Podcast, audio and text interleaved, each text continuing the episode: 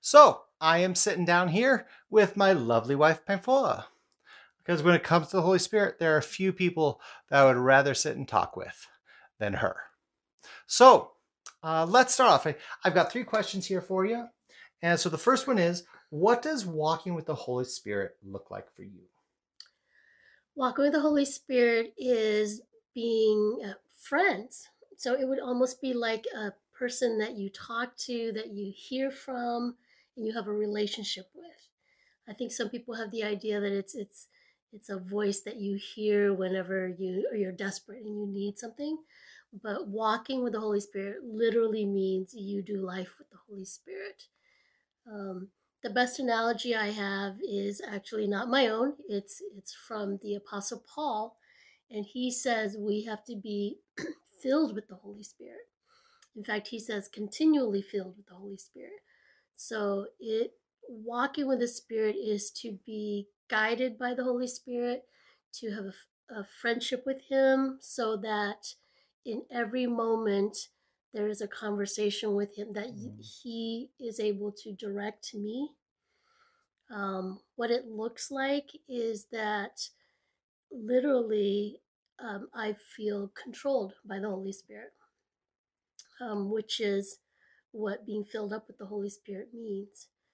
Uh, for very practically, it could be things like um, I will forget things. And Jesus said part of what the Holy Spirit will do is the Holy Spirit will remind us of everything that Jesus has taught us.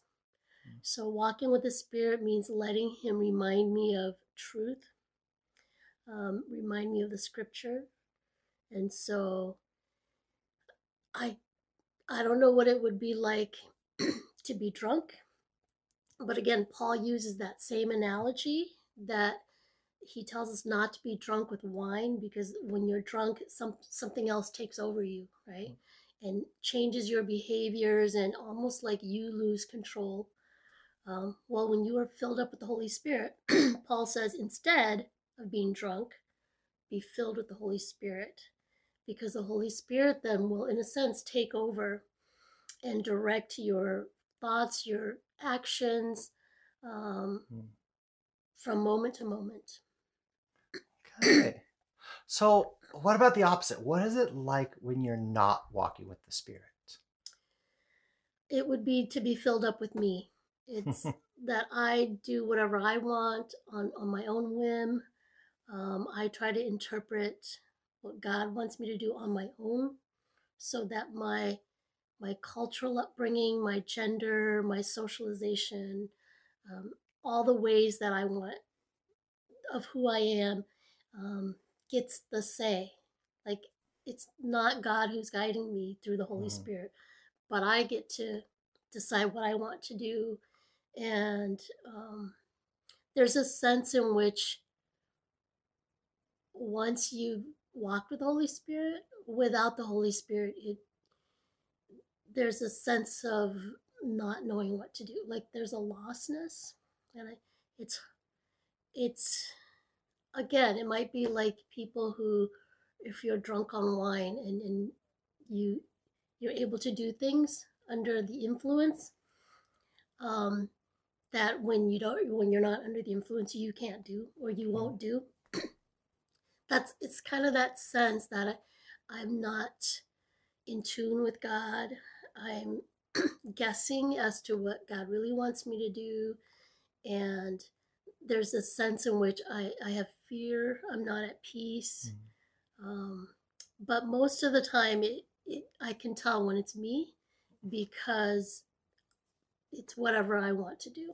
Mm-hmm. kind of comes down to that. It's whatever you want to do yeah, because in, the the role of the Holy Spirit is to comfort us, to guide us, to uh, remind us of truth. So when when I'm not allowing the Holy Spirit to do that, and I'm not walking with the Holy Spirit, I get to make those calls, and I'm the person who guides my mm-hmm. actions.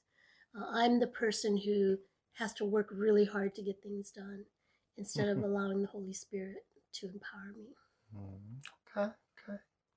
Now I know you're someone who that a lot of people reach out to for wise counsel, and you get asked a lot of questions. So, what's the most common question you get about the Holy Spirit? Most people ask me, How do you know it's the Holy Spirit?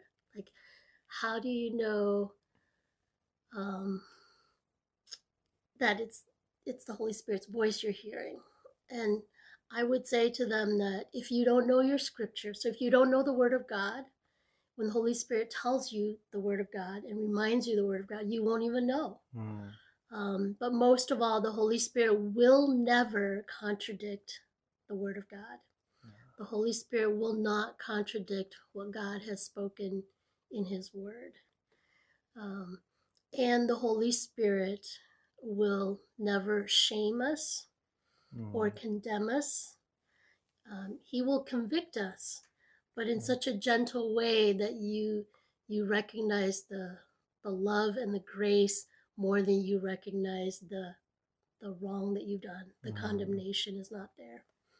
Okay. Um, so most people want to know how can I tell it's the Holy Spirit, and I would say you have to know God and know God's character because mm. the Holy Spirit represents God completely and will never go against God's character or his word. All right. Well, thanks, Han. You're welcome. Do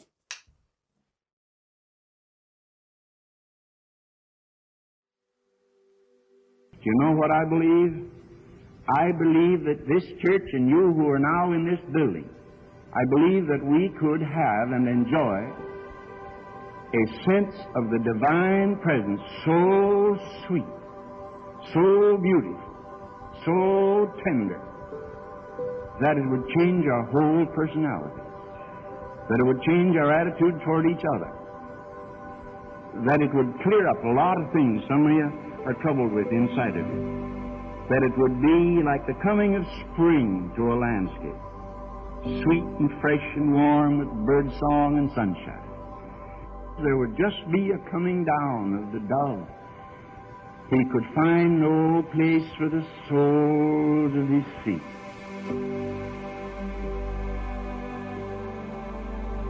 And I wonder if that isn't the trouble now with most of us. You want to be filled and blessed, but you're not willing to pay the price. The man who loved the world enough to die for it died for it. He's here. He'll always be here. Lo, I'm with you always.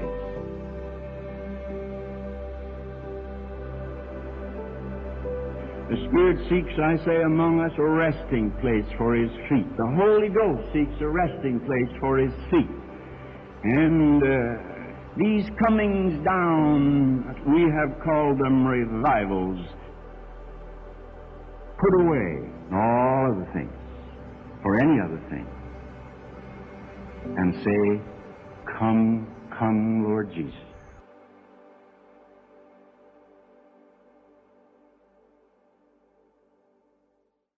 So I love contrasts. They can really capture an idea.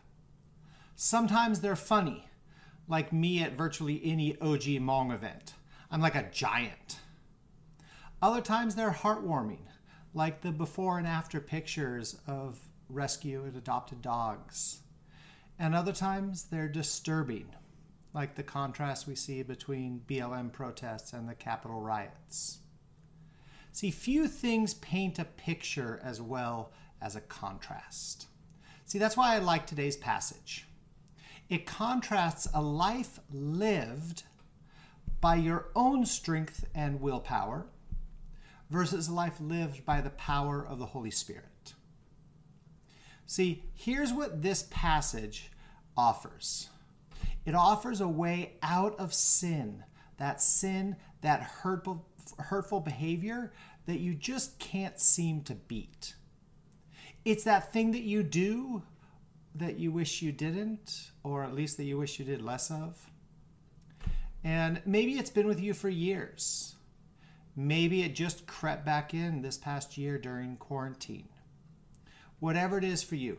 This passage speaks to the hope that we have in that, un, that seeming, seemingly unbreakable, unbeatable sin. So that's what this passage has to offer. So we're going to look at a few verses out from the Apostle Paul out of the book of Romans. It's Romans chapter 8, particularly.